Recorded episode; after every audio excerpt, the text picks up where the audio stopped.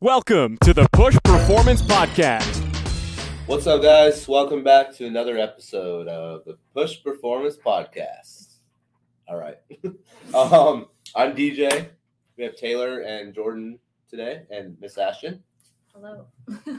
Um, today, I want to talk a little bit about, you know, we work with a variety of different guys, where it's collegiate guys, high school guys, pro guys, the variety of guys that need different things, and you know how we can be sure we're training, you know, guys properly for their age, where they're at in their careers, what they need in their careers, what they need from their goals, all that kind of stuff. So, um, Jordan, let's start with you since you're in here.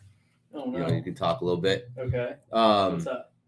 you know, you you run essentially our high school program with uh, Red Mountain and a couple other couple other high school guys. You know, we're working on a couple other high schools, and you work with a lot of high school athletes in here. You know, what's kind of your main focus when developing a program for them? Um, for me, it's it's like it all comes back to laying a good foundation, right? So you want to help these kids develop. At the end of the day, them making like them making strength gains is the goal, right? So freshman stats don't overly matter. JV stats don't overly matter. It's all about getting to varsity, and once you're there, it's about being able to play. So if you're if you're a high school kid who's a, a freshman, like we're on a long road, man. We're on development. We're trying to get you stronger, gain weight, and help you become more physical, help you be stronger, help you fit the mold of being a college baseball player, being a successful high school baseball player. I mean, like to me, it all comes to that. Like strength is going to be the biggest thing, um, and obviously, like we still have to move good, right? We're not building bodybuilders and having people get all stiff, but it's the right strength that we're trying to build. But like it has to come back to that because if you are a junior in high school and you weigh 117 pounds, like it's not looking good for going to college. Yeah. Right. So it's to me, it's all about that. Um, You said- success will reach that. You said something about the right strength, right? What what what is a determining factor to define the right strength? Because it differs for each person, right? 100%. where we always talk about like the differential different differences between guys needing X versus Y, or guys need say internal rotation versus external rotation, how that's gonna allow them to get down the mound faster and throw, you know, throw harder and get gain velo, right? Mhm, definitely. So what what do you mean by the, the right strength? Like define that. So so to me it's a you have to teach you have to teach the kids, right? You have to you have to disciple them into thinking that the right strength is the baseball strength. And it's getting functionally strong for baseball. That's gonna help you throw baseballs harder, help you play baseball, not about looking good on a podium in like some bodybuilding situation. Because that's some of these kids, they go, Oh, wait, I need, I'm coming into the gym, I need to get a gnarly pump. I need to have a big bench and a and a good back squat where my form sucks, but the weight's big. And and a lot of high school kids idolize that and think that that is weightlifting, that is training, and it's a wasted session if I didn't go into the gym and I can't hardly walk out of it. Like you have to teach them that that's okay to to be able. It's like you mm-hmm. don't want to not be able to walk out of the gym. We have to be able to practice tomorrow. We have to be able to lift tomorrow. We have to be able to do all this stuff. And if we can't, then then what's the point? Like I mean, if you want to be a power lifter, be a power lifter, not a Yeah. player. If you want to be a cross country runner, be a cross country runner. Don't, Don't don't lift be a weights. baseball player. Don't Run. lift weights. Yeah. Run and do curls. Yeah. I mean, do the cross country runners do curls? Might as well look good while you're running, No, right? They wear they wear they Those wear don't ta- look- they wear tank tops. You might as well hit arms. They don't. That's though. their. They don't. You ever see like the high school kids running down the road? Yeah, they're they're fungos on in some clothes. Yeah, fungos with They pair of never run on windy days. It's sure they blown away. blow away. blown away for sure. I mean, the big the biggest thing for sure is yeah. I mean, talking shit on a sport we don't know nothing about. They won't. They won't. Listen. They'll- I feel like they'll. tell That- that population's there's not listening to this. Zero country cross country kids. Actually, one of my remote kids is a cross country kid. Out Yeah, to him. I when I first started training guys, like I don't know, a while ago, his mom wrote us an email. I was like, "Hey, my son's a cross country runner and a baseball player." I'm like, I don't ever say this, but he needs to pick one or the other. Like that's one sport where it's like, Yeah. if you're two sport athlete, you can't do that. And he's a pitcher. yeah, you're just I building mean- slow twitch, which is not pitching. Yeah, I mean, you're training slow. I don't know if you can build. I think there's a You're get- right. Yeah, you can't You're right. increase you You- can't increase type two two B muscle fibers. you can. You can't uh, you can't you can't. You can increase the output of that type of muscle You can't. fiber. You can't change But type Taylor one to two, but you Probably can has change two more to type 2X. two B muscle fibers than you. It's two x. Two X, whatever. I'm sorry, I'm out I'm out of school a long time. You can change two to two x, but you can't change one to two. you can change two to two X. That's what you said.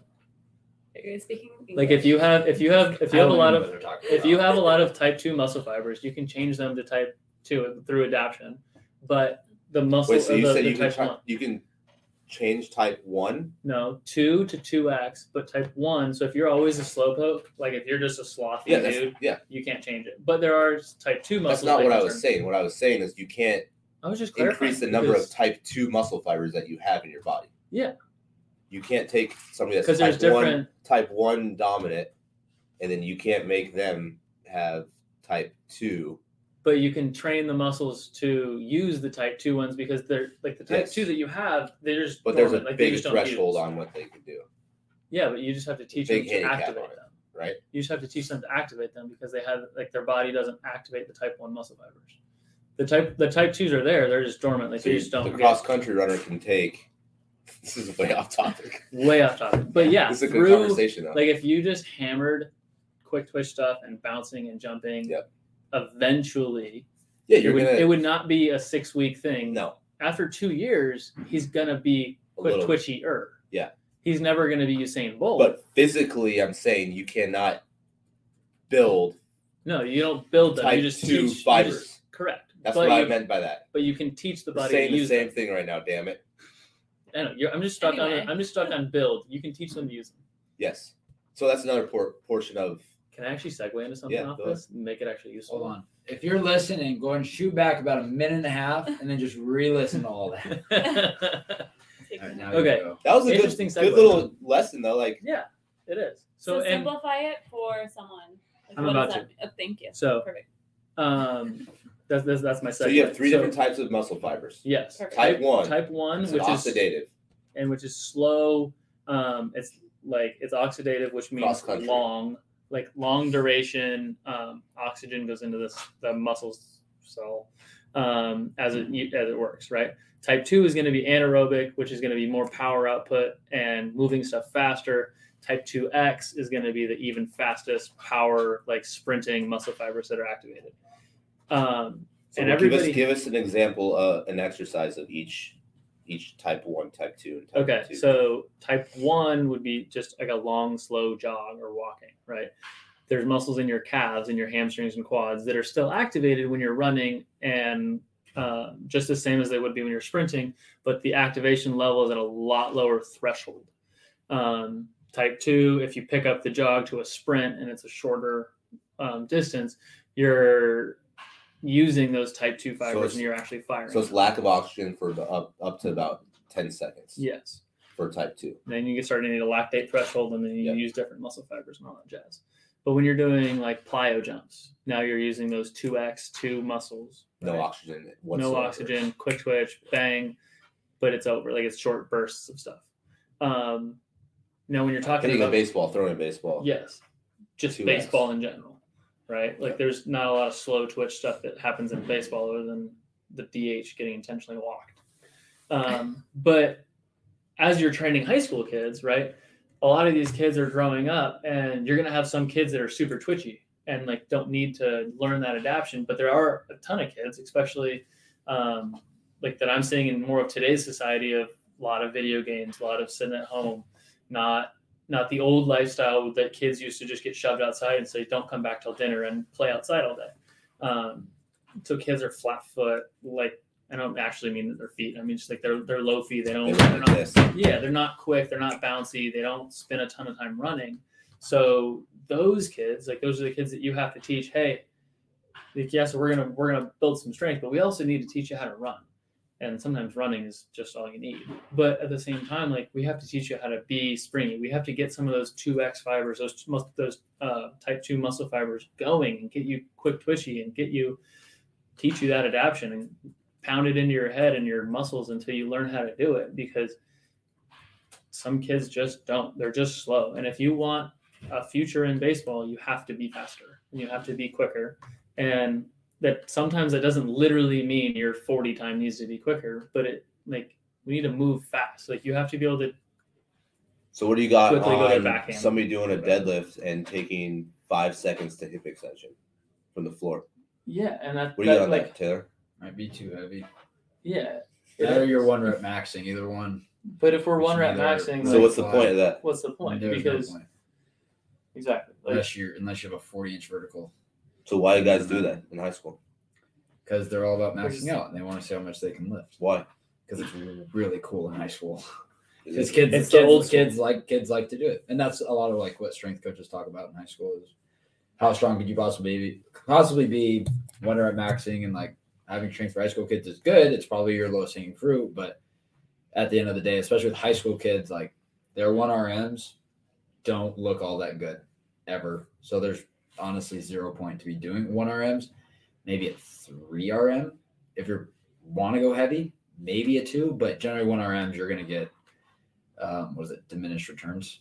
Mhm. Yeah. Yeah. You're gonna get you're you're gonna get diminished returns on that, and it's like you're two. Like I've seen one RMs and I've seen two RMs, and two RMs look way better than the one RM because you're you have to be able to do the same weight for two good reps rather than doing one awful awful rep Mhm. for one. Well, and it doesn't translate at all to sport, right? Never once are you going to need to pull 500 pounds over eight seconds very slowly. Like that doesn't translate very well to baseball. Like, yeah, there's an absolute strength aspect to it, but it doesn't translate. Like, you'd be better off with a 3RM or throwing a VBT on it. Now, I know we're talking about high school kids, but with our pro guys, like, it's lighter weights throwing VBT on it and saying, hey, we're going to move this fast. Yeah. Because, yeah, you could pull 500 pounds slow, but that doesn't help us. Right. And there should be some give and take, especially when you're talking about high schoolers, because, like I said earlier, a lot of it comes back to strength. So we might have to sit, Well, but but, in but not four by one. in their in their one. defense, they're hitting, you know, ten by one deadlifts, yeah, right? So they're getting stronger, right? No, Why? because they're probably not a probably not good deadlifts, but b like there's no You there's see no, my point here? yeah there's no undulation there's no Mm. growth to it. Yeah.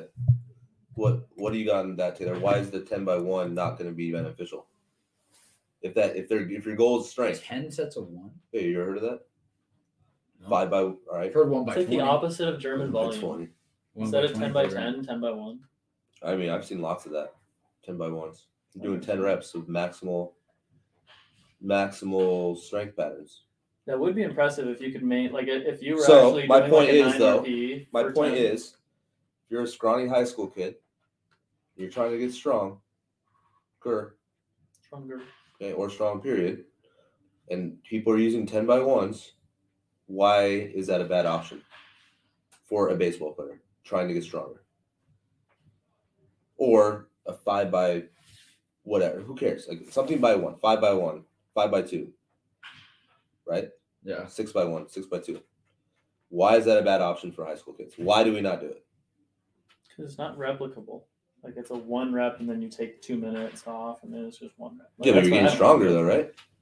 Generally, if you're only doing a one rep, especially with five sets, even worse at 10 sets, more times than not, each set's going to get worse and worse and worse to the point where you probably get to your third set at a 10 sets and your set looks awful. And it's also it's not applicable to baseball because everything we do, especially with high school kids, if you're trying to build strength, you'd probably be better off by doing four reps, five reps, rather than going after a single rep.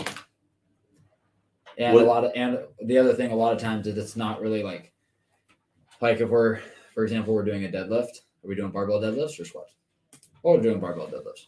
For example, barbell deadlifts, like if they're doing like a five by one or something like that, like I don't care if they're lacking stabilize their pelvis or they can stabilize through one rep. Can they do it for four or five reps in a row? Like the deadlifts aren't a bad exercise, and there are technically there are very few bad exercises as long as you program the right way. But there are bad ways to write sets and reps out, which we have seen time and time again with high school strength coaches. And yes, Or high school kids doing their own lifts. Well, yeah, that's even worse. Oh, Taylor, you know, going back to that, like you got to just look at basic physiology too. All right, if you're doing four reps or three reps, even at a high maximal stress level, right? Think about like the breakdown of the muscle fiber. Mhm. Okay, continuously, right? You have a five by three, you're hitting 15 reps. 10 by one, you're still hitting 10 reps, but you're challenging more so at that point, you're challenging tendon strength, the tendon um act like uh what do you call it? Like pliability, right? You're challenging different ways and different things through those strength quote unquote strength exercises where you're hitting the 10 by ones, right? You're getting more simple, simply said, you're getting more muscle breakdown to rebuild that muscle on a five by three. You're hitting 15 reps, right? You're getting more reps out of it. And there's more time under Okay. tension per. Time under tension. Yeah, exactly. You know, that's the most simple way you can put it, right? I mean, correct me if you're wrong. My my general thought is like, time under tension is to build more strength than just like weight. And if you go into overall volume and you Well, calculate, then that's when you want to ecc- eccentrics, ISOs, yeah, all that kind of stuff, right? So that should be a staple in, in kids programs. 100. percent ISOs are awesome. not adding bands to a to a deadlift because they want more accommodating resistance when they can't control the accommodating resistance, Yeah, right? They should just pause pause deadlift, do a pause squat, do something that's going to add a little bit more tempo, a little more time under tension, and therefore you can move it faster up, right? So you still want to move the the weight fast as a sport for a sport, Mhm. right? So like Taylor, for example, you know a lot of powerlifting guys, right? You follow a lot of that, and how many times those guys those guys actually train for that specific event? What that one rep max is on Like game day the one rep on, max? on game day, right? Yeah, That's it's generated just on game day. Yep. So that one rep max, they they're, they're planning everything out, right? yeah. Yeah. Uh, I, where are you going with this? Because I want to talk about. Okay, good. That's what that's I was- yeah, I was you, just- you- I I, think you know where I think I go. Yeah, with I was literally just talking to somebody about this, and we were talking about like planning for one event or a one day. Yep. Whereas That's baseball, exactly where I was going with it. yeah, powerlifters can do that. Track athletes can do that. What those? You any other sports that can do that? No, I mean all track, any Olympic sport. Yeah, any Olympic sport. But baseball, you got to think about how many they're training for one day. Probably something gonna last less than an hour. They're training for one thing, one thing. Whereas baseball, we play a continuous sport, so building up for one day, one outing is not It's a recipe for injury. Oh yeah, because you're gonna like you may be you may throw really really well on that one day, but then what happens five days later or six days later when you have to throw again? It's like your body is gonna be whoa no no no no we're not throwing it today. Um, so so build yeah like you have to like in your off season you have to build out a recipe for your body to be able to repeat movements, repeat and that that that's why what we talk about like with our throwing program a lot and stuff like that. Um, is gearing kids ready to not just throw one day, but be able to throw multiple days, or uh, not multiple days, At but minimum every fifth day. yeah, at a minimal, being able to throw every fifth day and be ready for that load and stress that's going to be on the body, rather than just building up for one day. We're going to throw 80 pitches and then you're not going to throw again. Like that's that's not baseball. That's exactly where I was going with it. Yeah, For that's, sure. that's what I had a feeling. But like that being said, like you know the high school guys they train they play year round too. So like well, that- they're training that same intensity, right? At least like our pro guys, we'll get to the pro pro guy portion of this here in, in college guys portion here in a second, but at least those guys, the pro guys, are away from baseball for at least two months, right? Mhm. Just doing movement quality pattern stuff in the weight room. You know, it's all right. Like you talk to Simon or Andrew or JP, right? Those guys will say, hey, like go get fixed in the weight room first, first and foremost. Like we got to clean up these movement patterns. This is what we saw during the season. This is where your breakdown was. Go do this, right? It's not saying, all right, throw through this pain, throw through this bull, shitty bullpen, right? All that kind of stuff. So it's more so taking the game of baseball away from them to accomplish to be a great baseball player, yeah. right? Well, and to me, That makes sense. yes, like you can't spend all your time playing the game. You have to do other Yeah. stuff away from it and bring it back to it. Um, I think what Taylor was kind of saying, like, it really highlights the the fallacy or the old school thought of like, as a strength coach, especially of pro guys or even high school guys, like when you're getting them ready for season, you need to get them ready to peak as they go into season. But the baseball season is 100 in, in, in the MLB it's 162 games. In college it's mm, 55 games. In high school it's like 30 something right? So high school is obviously shorter but they most especially in Arizona we play year round and you can't just take somebody like have the idea of oh we're to peak because there's there's no one event you can't like peak for the opening day and then like the rest of it be a fall because after it peaks a valley so you have to be able to keep them on that consistent pattern and build up what's the word? Resiliency, like you said earlier. You have to be able to be consistent. You have to have the muscles ability to um, constantly react. And if you don't do that, and you're just training by for one, or you're training for that peak, then we did it wrong. So, oh, yeah, exactly. But same time, as a baseball player, as a basketball player, as a soccer player, as a football player, does like do you truly want to peak your performance out, right? Unless you're in October, November for baseball in the World Series, Mhm. right? But that being said, like we there's always gonna like you're always gonna run at essentially 90%, right? There's always that 10% more that you can give that your body just achieves through a different kind of stress, right? You, you, add stressors, you add the crowd, you add all these things. Your bullpen, you're at 100%. That ain't 100%, right? You add, you turn the lights on, you put 50,000 people out in front of you, there's an extra 10% in the tank, Yeah. right? So you, you know, you can't peak, you can't peak at, at all whatsoever. You has to be almost an even keel throughout the season, right? Mhm. You know your your velocity is going to be between let's say 94 to 96, right? Touch touch 97 and down to 92 on a, on a low day, right? Yeah. You know that's your your your you know bandwidth right there.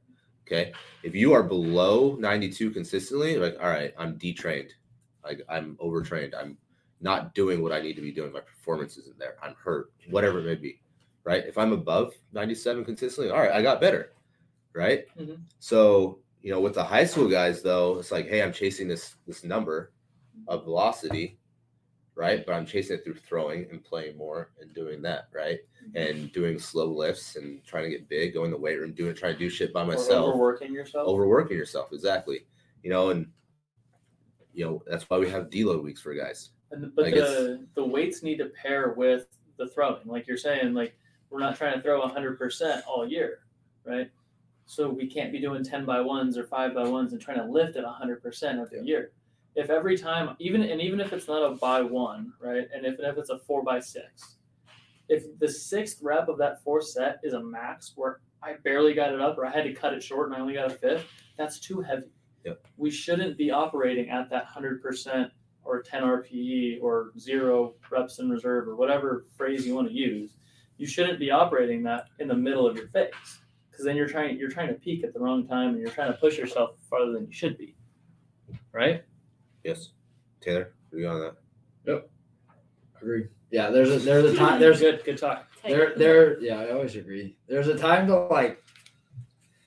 I don't want to say that 'cause it- there's a time to blow your load, and then there and then there is a time to you have to you have to just know where you're at in the season. One, you got to listen to your body, which high school kids fail to do time and time again. Um, but you have to listen to your body, know what your body's ready for. Um, but then also you have to know your time of year. So know your time whether to get after the weight room or know whether you have what RPE you're at, and that's kind of like where we come into play, especially with high school kids, because it's really hard to tell high school kids, "Hey, just go lighter," or "Hey, you have a seven RPE." The kids, so kind of on our side, what we can do, and like what I started to do is like just change the exercise so they can't go heavy, like change a normal dumbbell bench to a single arm dumbbell bench, like start challenging different different ways, challenge core in different ways making things unilateral instead of bilateral, like just to you because you can put constraints on the kids in terms of the position and force them to lower the load rather than just telling them like, hey, just go lighter. And you have your kids where you can do that, the kids that'll listen, but then you also have your handful of kids that come to the weight room and every time they come to the weight room they want a PR. i mean there's also days where you there's go days right Yeah, there's go- even yeah. in season Yeah. There's days like, hey i'm a green i'm green today let's Mhm. let's Yeah. rage right and that that's those are days where we need to accomplish like something in the weight room But there's nothing worse that a high schooler would ever want to hear than, hey, that's too heavy. You hear that, and they're they're. Yeah, I mean, and we've lost we've lost business because of that. Like to be honest with you, right? They're paying us for an expertise. They're paying us for a service. They're paying us for years and years and years of our knowledge. And then we tell them something simple as, "Hey, we're not going to go that heavy, or we're not going to do this exercise in season." Like, fuck you, I'm going to do it by myself, Mhm. right? And we say, That's- okay, okay, good, then see you do it. later. Bye. right? But like they're never gonna learn, right? I'm not saying our way is the right way, but like over years when you train over thousands and thousands and thousands of high school athletes, Mhm. you know, there's a common theme between what you see and what happens. Mhm. And you it's know? not even about us thinking that, like, like in that exact situation, we to kind of clarify, it's not about thinking we're right and everybody else is wrong. It's like, hey, this is what we do here. This is what we put our stamp on, and we're not going to put our stamp on something that we don't believe Let's in. go with someone who believe it. Yeah. Exactly. So like if or if I'm unknowledgeable about it. Yeah. Like if you want to come to me as a like and, and want me to coach you on powerlifting, I'm not the right guy. I, I need to find you someone else, right? And so go go do something else, And right? just from an outsider's view, like durability is half of it, right? Like to play a game longer because there's so many, at least from what I see, injuries in high school that seem very avoidable. Um, Oh, so yeah. that's like a key part. I feel like that Well, you've people had- forget. We've had parents tell you that their athlete is not injured, but the athlete is telling us that they're injured. Right. That's or I've had before. parents before, um, you know, some strength coaches will be like, "You're throwing way too much. You're gonna get hurt. You're gonna get hurt. You're gonna get hurt," and then they get hurt, and then they call us and like, "Oh, we should have listened. Like now we're going through. Now we can't play." So it's just as it's a sad thing. Like obviously we never want to see that happen, but it's it's a bummer at that point because we like tried to help, um, but it's just a part of the learning process, I guess. Realizing that it's Yeah. not always going all in. Well, and it's it's the selection, right? Like getting to the top, getting to that big league level. Like there's levels. There's there's different survival of the fittest type situations that happen. Yeah. And if you had what if you were in the high school in high school and you had what it takes to go play college, talent wise, but you were a jackwagon and you derailed your career. Survival of the fittest, natural selection. Like you don't get to advance to the next level. You shall not. Well, pass. everybody in college is good. Yeah, and then but At it's, it's some the- extent, they're good. Doesn't matter. Exactly. Whether, whether it was talent or hard work, they're good in college. And then there's another you shall not pass situation, and some people get to go up to pro ball. And then like same thing happens again and get to go up to the next level, the next level until you're in the big leagues. and I would say 99% of our athletes that come in this door want to play at the next level of each level they're at. Right? What did you say? Mhm. So you can't say it was like, I just want to play baseball for fun in high school and then you know lift some weights and get big. Okay, if you want to do that, that's fine. Right? We not we not might not be the right fit at that point. We'll help you. We want to help you, right? Mhm. Be uh, the best high school baseball player you can be. But our goal is to express every single tool we have to get you to that next step, to make it past the next cut, right?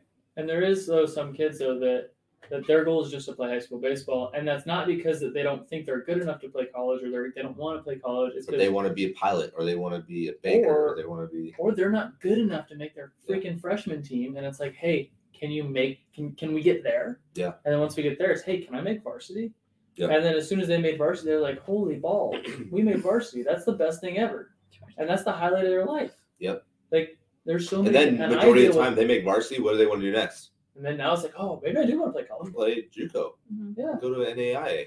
I can go to a smart D three and get a degree. yep get, get a little chunk off school Exactly. When Um, would be instances to lift heavy? Because I know we Oh, we lift more- heavy. yeah. We absolutely lift heavy. Yeah. Like, we, going off the whole idea of this podcast was to know the athlete and what their what their needs are. Right. With Mhm. the pro guys, we're trying to conserve their career. We're trying to make them like there's a certain there's a, there's two there's two sides of this. We have the prospects trying to get to the big leagues. We have guys trying that are minor league players that aren't prospects trying to become prospects, right? And then we have big leaguers trying to stay in the big leagues. Then we have big leaguers that are trying to get to their tenure, right? Where it's they're trying to, you know, make as much money as they possibly can for the tenure, right? So we got to know what cup to fill, right? With the pro guys. Then Mhm. same thing on the high school guys. freshmen, sophomores, juniors, and seniors, right? Same with the college guys. Mhm. So the lower end guys are the guys that usually lack strength, right? Not the higher level guys. What would you, what would you say? Uh, sometimes Generally, I have a couple like like younger guys that are really really strong and they just don't know what to do with it. Okay. Um, I mean, more. Than, I'm saying more than likely. That's gen- more than likely generally younger correct, guys will- yes. yes. Younger guys in all need strength. phases, right? Yeah. The, Yeah. the pro guy that's not a prospect, the college guy that's not a starter, and the high school guy that's not on varsity. Or sometimes you have a guy like like the indie ball guy I have, who is strong as a bull Yeah. and Well, that's there's different Yeah, right, and- stages, but then- it- that- but it's that's- that's- your progress. but all, all Oh. concepts. but it like Yeah, younger you- it's no you have to know what to fit. So yeah, there you go. all So- the younger guys need to get stronger. So you got to know where what what cup to fill for each group, right? Mm-hmm. Usually, the lower level guys are the strength guys, right? Strength place, right? Strength. You know, once you're a ten year guy, you, you've been lifting weights for so long, your strength's always going to be there, right? So you you can recall the strength. Like for me, I've trained so hard my life in my life where I can recall on strength and be decently strong. Still not as strong as I used to be, but still be. Saylor, thirty-two. I can I can train at a like a lower capacity right now than Taylor and still be not lose a lot of strength. But I have definitely lost a lot of power output. Right. So like that that that's when you got to know like all right these guys need more longevity these guys need more like urgency Mhm.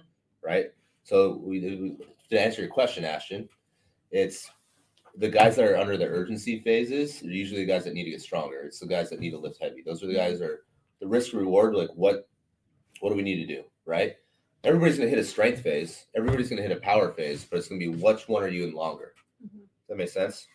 Um, but if like if knowing your kid, right? If you have 70, if a kid comes in throwing 78, 81, we don't like we need to work on strength.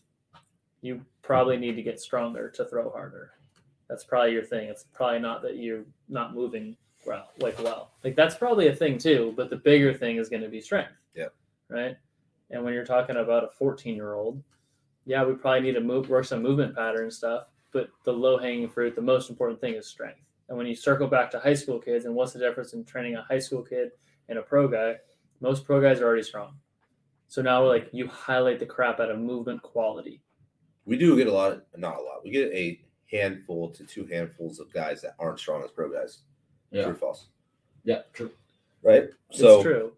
But at the same time, their strength level is already advanced compared to my 15 year old high school Johnny. not really. Like last year, Brock Selby, senior in high school, Stronger than all. stronger than every fucking pro guy we have. I said Johnny at 15. I didn't say the saying- one I'm the one saying, though. unicorn of I'd Arizona. put Stone Garrett up there. Yes, don't be a freak. But Brock would have been in this probably. If you don't know who Stone Garrett is, please just Google him. He's the most He is the adequately most- named human ever. Specimen of a mid lift today, he goes mid lift today. He goes pretty hungry. He goes, I'm gonna go to McDonald's real quick. Went to McDonald's in between bench, came back, hit two two five. I was like, all right. He goes, yeah, I just slapped McDonald's. It was so good. And he goes, six pack. Oh, yeah, still there. I was like, God, I don't I know how you, you. do that, dude. I hate you. I was like, yeah. He goes, yeah. I ate only half my apple fruit. I'm gonna save the rest for dessert after workout. I was like, oh my gosh, dude. Good for you. Apple fritter mid lift. But yes, That is- Brock Brock Selvidge would have been in the probably top five percent of Pro guys. our pro guys if Yeah. that's how strong they are this year, one hundred percent. And now he's one of our pro And guys. now And he's he's one of our stronger guys. He's Yes. almost the And he's strongest matured even more. Yes, right? it's just hard to believe. But for Johnny, who's not Brock, Yeah. like that's just 15, your normal 15, 16 year old, strength's going to be the big thing. Like, yeah, we're probably going to need to work on some mobility accessory or mobility accessories type stuff, right? Stability, all of that needs to be still addressed. But I think strength needs to be highlighted more, um, especially when you're talking about your average 15 year old. And of course, there's going to be Brock Selvidges that are just stronger than everybody else at their age and have been stronger since they were 13. But, you know, not How would everybody's you like that. train those high school That's what I was guys? Yeah. So simplicity, right? Where it's simple programs Simplicity and variability. Yeah. Get them moving in all three planes of motion. and moving well in all three three phases. of it. Moving well because they don't technically generally those kids don't need one specific thing to make them better. They need a lot of different things. Whereas that's where like if you look at it, sometimes pro guys are harder to train. You have harder trained than high school kids because pro guys need this little thing Mhm. to up their game. So Whereas one tick kids- unlock. yes, one little unlock. So like your whole four week block or whole offseason could just be chasing this one little thing. Mhm. Whereas for high school kids, it's like, all right, strength, probably gonna make them throw harder. Mhm. Some jumping, probably gonna make them throw harder. Like there's a lot of different buckets you can fill with high school guys to make them better. But yeah, getting them better, moving better and stronger in all three planes of motion, um, making sure that and just making sure that they're healthy. Because one of the biggest things that can hurt kids that we see a lot is when they come in and they miss a baseball season, they miss five or six months of development that they've missed out on that That they could have prevented. Six, that they could have prevented. That's six less months they have to pre- to prepare for college. Yeah, I mean, they're just building poor strength on the poor foundation. Yeah, Like they think they're building strength, but they're not. Like Taylor, you're gonna love this. Like that's why some machine work might be good for that athlete, right? Locking down a joint, stabilizing the joint, having the machine be an external, you know, external stability factor, right?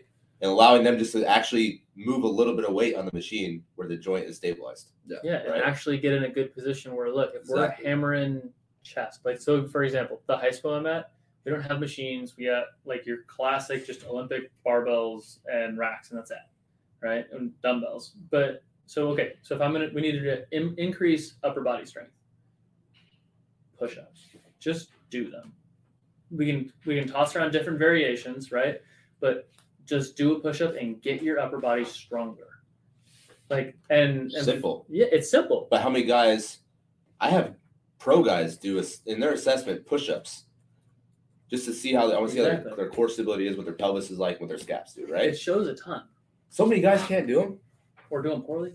or do them poorly. And well, and then it's you change one thing with the chest angle and their like core activation, and now we're actually getting their chest. Now you're actually using your pecs Not to their their, full activation. shoulder or Exactly. neck or their trap. It's like, oh, I don't, I don't like doing chest because my shoulder always hurts.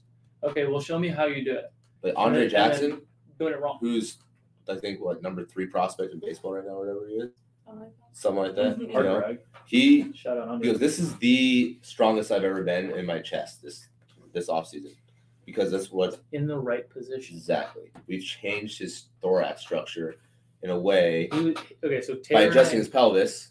Yeah. Right, it's not like all right, I'm gonna hit bench press, barbell bench press, barbell bench press. It's like all right, let's tuck your pelvis here. Let's do this here. Let's do this there, and now he's strong. Mhm. Right, it's not about just barbell benching. Mhm. Right, you're gonna get stronger. Mhm. Right, yeah. Taylor probably can barbell bench more than me, but I can probably deadlift more than him. Right, I can do other things He's better got than bad him. back. once my back's healthy, then we'll talk. But But so look, Taylor and I were on FaceTime at like 10 o'clock the other night talking about different ISA angles and hmm? No. Uh, like different chest angles and like why you would choose different bench variations and like to actually get like your the correct pec activation based on a different chest angle, right? So if you have different Taylor, you finish it. You know it better than I do. it's all it's a rabbit hole. It's all It's not a uh, rabbit hole. It's ba- basic. Like Yeah, if you dove down a bodybuilding or a powerlifting rabbit hole whatsoever, you know the different angle of the bench, decline, incline, low incline, high incline, whatever you're doing is going to change essentially muscle fiber output. But you can- activation but if you look at depending, yeah, depending on the angle of the s- joint, sternum. the joint. but, okay, Yeah, joints depend. Yeah, because some guys will have a lot more lifted chest. Um, Casey Legumina has a cereal bowl chest, and and he is very like the top of his sternum is lower than or is higher than the bottom of his sternum. So something that may help him a little bit more would be Elevate- after a little bit more of an incline versus somebody that comes in and they're in a crap ton of extension and everything they everything is in extension, putting them putting them on a decline may help a little bit, Or even on the if, floor. even if we don't have a decline, putting them in the Glute glute bridge. bridge, in a, Glute bridge, in a glute bridge or on the yeah on the floor. yeah, or on the floor, something like hook line. force like that. force them to keep their spine on Yep. the ground. Yep. It would, well, yeah, would just go after, and then you have your guys that are in the middle that could Do whatever you want. They could do all three. Griffin Jax, they could do whatever they want, and He's a- they would be. he's a you would help them. Yeah, he's a specimen. Yeah. Yeah. Been a push for 13 years. If you're here that long, you better be a specimen. He's a freak. But that being said, it's all about joint control, joint placement, right? So that's what a lot of high school guys don't understand. Is like we're our pro group, they understand like, hey, I know I need to get in this position. I, I love doing my hip airplanes because I know I need hip IR. Yeah. Right. I know I need to get this joint in line. Right. But as a high school guy's like, I just want a barbell bench. Like, well, it's gonna do more harm than good for you. Mm. You know? Yeah. Let's let's give you a cable press, right? Low to high cable press. Or let's give you a hook Mhm. line bench press or a glute bridge bench press. Whatever it may be. And guys are always like, I want a bench, I want a flat a straight bar, I want a straight bar, I want a straight bar. When do I get to do that? Especially if you have a kid who's already just lives in extension, why do we need to jam more? You can still train the, the chest. and But they don't still get a understand that. That's the point of the whole thing. That's whole saying. this whole conversation. They So how do you do it then? How do you get how do you get them to understand it? explain it to them. Yes. Listen to our podcast. Listen, shout out, plug our own podcast. yeah. But looking for sponsors. Sponsor me. Um, Push Performance Podcast, sponsored parents by and Push. coaches too, right? Like coaches that just kind of yeah, like a lot of coaches, you know, shout out to Red Red, Mountain. Mountain. They fully full go, right? Lamar Mhm. Community College and Colby Community College and Metro State University. Like those guys buy into what we're doing, Mhm. you know, and they they want to learn. They want like they know like they can't do it on their own, so they're gonna mm-hmm. hire people that can. Mm-hmm. It takes a humble it takes a humble baseball coach to know that they're not a strength coach. Right? Absolutely. And, It also takes a strength coach to know that they're not a baseball player. Yeah, hundred right? percent. Like the best thing you can do is like I, this is my my weight room is my fucking game day. It's your Right. dojo. It's my game day, right? I don't tell you to go run a slant on the field, on the football field. If I'm the strength coach on the you know, Division One football team, I'm gonna say, "Hey, coach, we should probably run a slant here," right? Like, so Yeah, why you're the fuck you tell me? Why are you, You telling don't- me what to do with our QB three? Like, what are you doing? Like, why? This is my this is my playing field. Mhm. Let me do me. Yeah. You know Like, what I and, mean? and it takes but Sorry, it takes it that- takes I just got heated. you're huge soapbox there for you, BJ. But but it takes a it takes a good coach to know that hey, like I may be a good baseball coach, but I don't know strength, and I think it would be better to have somebody who knows what they're doing Yep. do it. But on the flip And- side, how much further is it going to go? Answer me this: How much further is it going to go if the pitching coach knows somewhat of anatomy, biomechanics, hundred percent. physiology, whatever you want to call it, right? Now you're just talking about what a good pitching coach should be. My opinion, like my opinions change over the years. If you don't have an anatomy background, you can't be a good pitching coach. Yeah, which you're seeing more and more. Shout out to Rob Hill for the Dodgers who just got Just- promoted. and By the way, reinvented baseball coaches. bro, like the dude's a genius because he understands pitching, human movement, pitch design, and how those all three go together, Yeah. right? That's Yeah. why we're so. I mean, that's lucky what our Simon, pitching Simon, coaches. and Yeah, Simon. and Andrew. But yeah, like, it's becoming like you have to like pitching coaches nowadays have to know exactly what their athletes doing on the field movement wise, and then also knowing what they're doing like in the weight room themselves. That Yeah. way they can everything can bowl off of each other rather than two heads butting every single every single time an athlete goes to left. And then okay well but we have to do this when we throw. It's like all right well they're just kind of going to, which is what we do well here. But like even i've had a couple of conversations with pitching coaches in organizations this year that are just calling to ask. They want to know about their athletes but they're mainly calling to ask about what exactly we do in the weight room and how we get our guys to throw harder and move better and feel better and stuff like that. Just because every and like going off of Rob, like there are a lot of pitching coaches, a new wave of pitching coaches know everything. They know stuff in the weight room. Like if they if push came to sh- came to shove and they had to write their athlete a program to help them throw better or like put them in better position when they throw, they could do it. Andrew, Andrew, yes, one hundred percent. Andrew does that. That's what he does, mm-hmm. right? Yeah, But- and I trust Simon to write a program if Yeah. he needed to. Hundred percent. But the thing is, they train themselves too, right? They do. I mean, Yeah. 100%. Simon did train his ass off last offseason. He's all over the map this this season He's because doing the- he's doing He's a just- lot. He's a lot of He's guys. just a busy But- You know, they're in the weight room. They're feeling. They're throwing. I saw Andrew warming up today, throwing plyos, like full max intent plyos today. He's trying to to on ramp. He wants to try and throw hard. Exactly. So, like the best way to feel it out is like get under the bar and do it yourself. For us, right? Hundred percent. I'm not going to do. I'm not going to program something for an athlete that I'm not going to do, essentially, or haven't done in the past, and know what that feels like on my body. Mhm. You know what I Hundred mean? percent. What? What? Say it. No, that's yeah, I agree. No, are you? I agree. Say it. There's a Say big it. smile, everybody. Yeah, no, I agree. I think I think it goes a long ways when your coach has been through exactly what the athlete's been through and is like when you're programming new exercises, not programming new exercises, but yeah, I saw this on Instagram. Instagram and it looks sick. Like you can give it to an athlete, and the athlete's like, "What am I supposed to feel here?" And you're like, uh, uh, "Let me try it real quick." Just like The post said you're supposed to feel it in your quad and your hamstring. yeah, your homework is to is to do it yourself. Like we come in like I mean, even if like we don't work out that day or something like that, like we may come in early or before the athlete comes in, try out an exercise. Like, yeah, I love that exercise, or ah, like I didn't get what I thought I was gonna get. I'm gonna change that in the program. But knowing exactly like what the athlete should feel, because a lot of times an athlete may put themselves in a weird position, or they just feel something somewhere that they shouldn't be feeling it. Like if I'm doing a Pallof press and I, or like for example, like just simple I exercise. feel my back. Yeah, and I feel it on my back, like knowing exactly, okay, this is how I, this is the cue I need to use to get them out of this, or this is the adjustment they need to do to get out of this position into this position to feel it where you're supposed to feel it.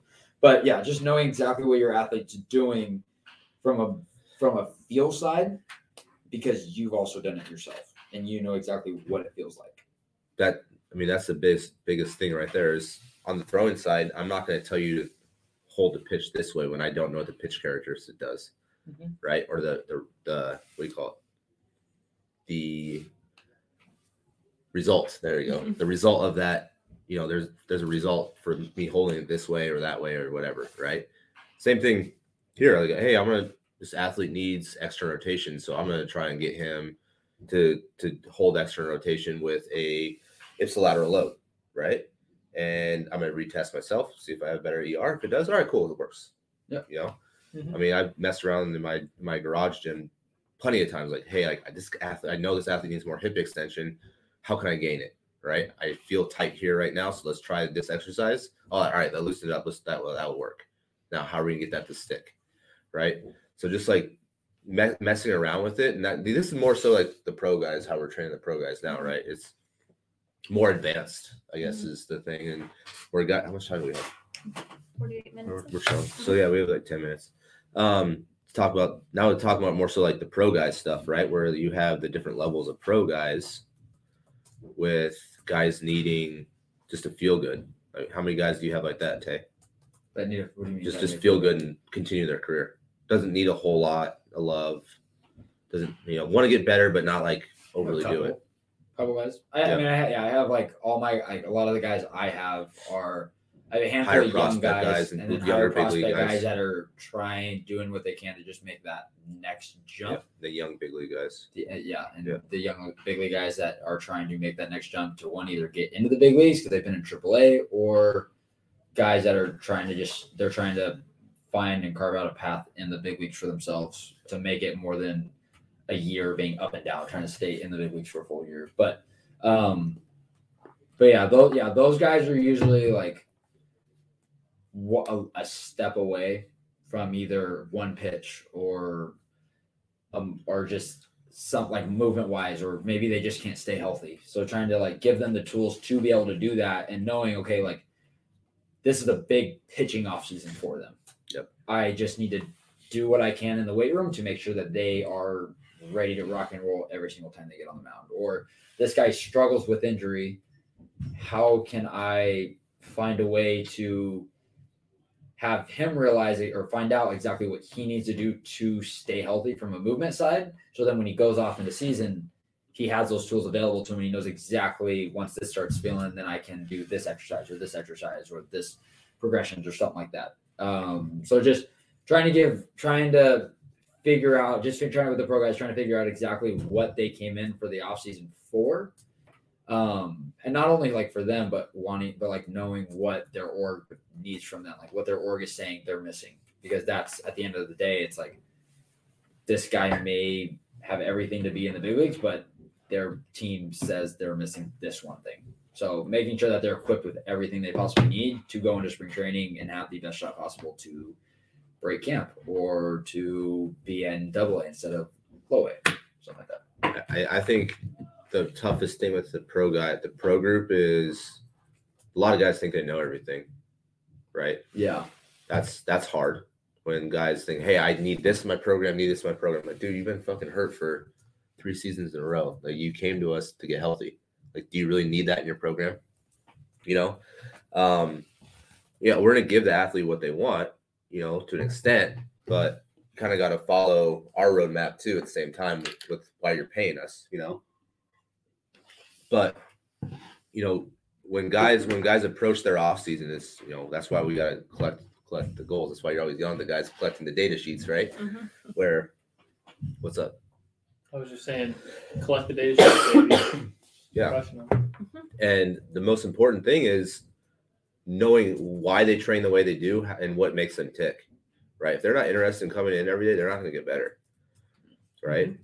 Hundred percent. And you know, knowing a guy that is at the end of their career and just needs to make it four months to get max max tenure, like that's you know that's huge, right? Max retirement, that's huge. If you if you have a guy that you know, I have a couple guys like that. You know, if I have then you know, I have a couple guys that's like they're just broken the big leagues this year and they're planning on being in the big leagues for 10 years. How are we gonna sustain that 10 years of health? Mhm. You know? Um that's when the smaller things come into play. It's more so the, the way more attention to detail, way harder to work with. Well, it's, Right. it's knowing that like, hey, so and so is coming in there. They need to get more extension on their fastball. That's their that's their thing. Hey, velo's good, all this stuff's good, but if you get more extension I'm on just your talking release point, health though right now. But, but I'm saying like if but if that's the thing they're given Yeah. from their org, right? Then you have to know, okay, then I have to do that. Like like you have like that's what we're changing their program for. Yep. We're not doing we don't need a max deadlift, right? Because Velo doesn't need to go up. Velo's fine. He throws 97. We need to change his the, his ability to move and grab an extra inch or two. And like knowing being able to do that. Just is knowing how when to change programs. microdose that strength versus the power versus the movement versus everything, right? And I always talk about working off the strength speed, but the strength, the speed strength curve, Continue. right? Continuum. Thank you. Mhm. Um, where that just gives us a free got free roadmap of where we're going for every Mm-hmm. offseason. You know, doesn't matter if it's Sean Doolittle, who's 35, 36 years old, deadlifting with Joe Gatto right now, like, you know, competing with speed work, or if mm-hmm. they're them deadlift earlier in the year where they're just trying to get strong together, right? They're still going to get strong. They're still going to move fast. They're still going to move well, but it's going to be microdosed in certain portions for each guy, right? Where, you know, guys need more throwing. So what are we going to do in the weight room? We're going to decrease the volume in the weight room, right? We're not going to, you know, we don't really have the luxury of decreasing volume in the weight room for high school guys, right? For the most part. Yeah. Do you do you have any high school guys that you can de? You, I mean, minus Brock can't. Selvidge last year, No, they can't afford to. right? Nobody's So- nobody's that or mo- like I said, most people aren't that strong. But we can with the pro group, Yeah. hundred percent, right? They're already physically matured. They're already they're already moving well enough or good enough to be a pro athlete, whether it be in low A or high, or in the big leagues. Yeah. you know. What else you got on that? Yeah, no, I think, I think with like, especially with high school kids, like so many high school kids, or so many people are like, oh, every three weeks. Going back to like deloads, like every fourth week, we're gonna deload. Da, da, da, da. If you just program out properly and don't throw anything at these kids that they can't handle, like they shouldn't need a deload. As long as like as a coach, you know the time of the year. Yep. They shouldn't realistically, they shouldn't need a deload. Like they shouldn't need a deload from lower body lifting because they get into season and they're doing way more running than they normally do. It's like you should like running wise, just microdose running in, add, and then Yep. more and more and more as you get to season, and then take that out. I look at-. I look at the deload aspect is more so as like a mental break right now. Right. Where Yeah. guys are just getting mentally burnt out. Like I have a guy right now where I was like, hey dude, like we're gonna deload you on the mound and in the weight room, restart, hit the restart button. Came today, like that was the best catch play I've had all year. Like not, it wasn't even close. Like, oh yeah, your your mind's fresh, your body's fresh, right? We're like with these pro guys, we're not really chasing like, deloads deload's hard because it's not like we're crushing them in the weight room. You Yeah. know, Hmm. we're not. It's like everything's managed, and those if you utilize your recovery days, you utilize your recovery days in a good way. You doing yoga, And sometimes it's life stressors that that create the need for exactly, deload. If exactly. you are going through some stuff with your wife or your girlfriend or some financial stuff and like all that stuff happens and or you're sick you get the rona like you know that might be really stressful and you might get sick and you might But there's a time off. where we had to push the athlete, right, all off season get to get them stronger, Mhm. and they deserved a deload week, correct? yeah Hundred percent. Right. Like there's there's different needs for Yeah. a deload. It could be because they got their ass kicked. It could be because they're stressed. They just need to, and they just need a like a reset. It Yeah. could just be because hey, we just peaked and we just hit this huge strength thing and we're going into a new phase. Yeah. Now we're gonna start moving fast. Yep. Give them a deload. Give them some time or whatever it ends up being. Or we can deload. I don't like to do this, but we can deload in, in one aspect and not deload in the other, right? Deload in the weight room and not deload on the mound, or vice versa, Yeah. Mhm. right? Yeah. High days be high days, low days be low days, and deload, figure it out. but 420, baby. see, uh, that's all I had. You guys got anything? Yeah, Have you have you told the people about Kevin yet or not yet? I haven't been talking because Kevin keeps me up all night. His My dog, Kevin. Not my boyfriend Kevin. It's a new Uh, guy in Taylor's life. His puppy. It's a puppy, everybody. Cool. Well, appreciate it. If you like what we're talking about, just give us a rating. A nice one. Like, subscribe, and share. Yep. There you go. And then also uh ask us questions for our podcast too. I know we put one out and it was pretty cool. It was pretty fun to do. Simon and I got to answer some questions. So Taylor, you were there too, right? I forgot. I'm sorry, I forgot. You just don't fucking talk. My bad. But yeah, appreciate you guys. Thanks.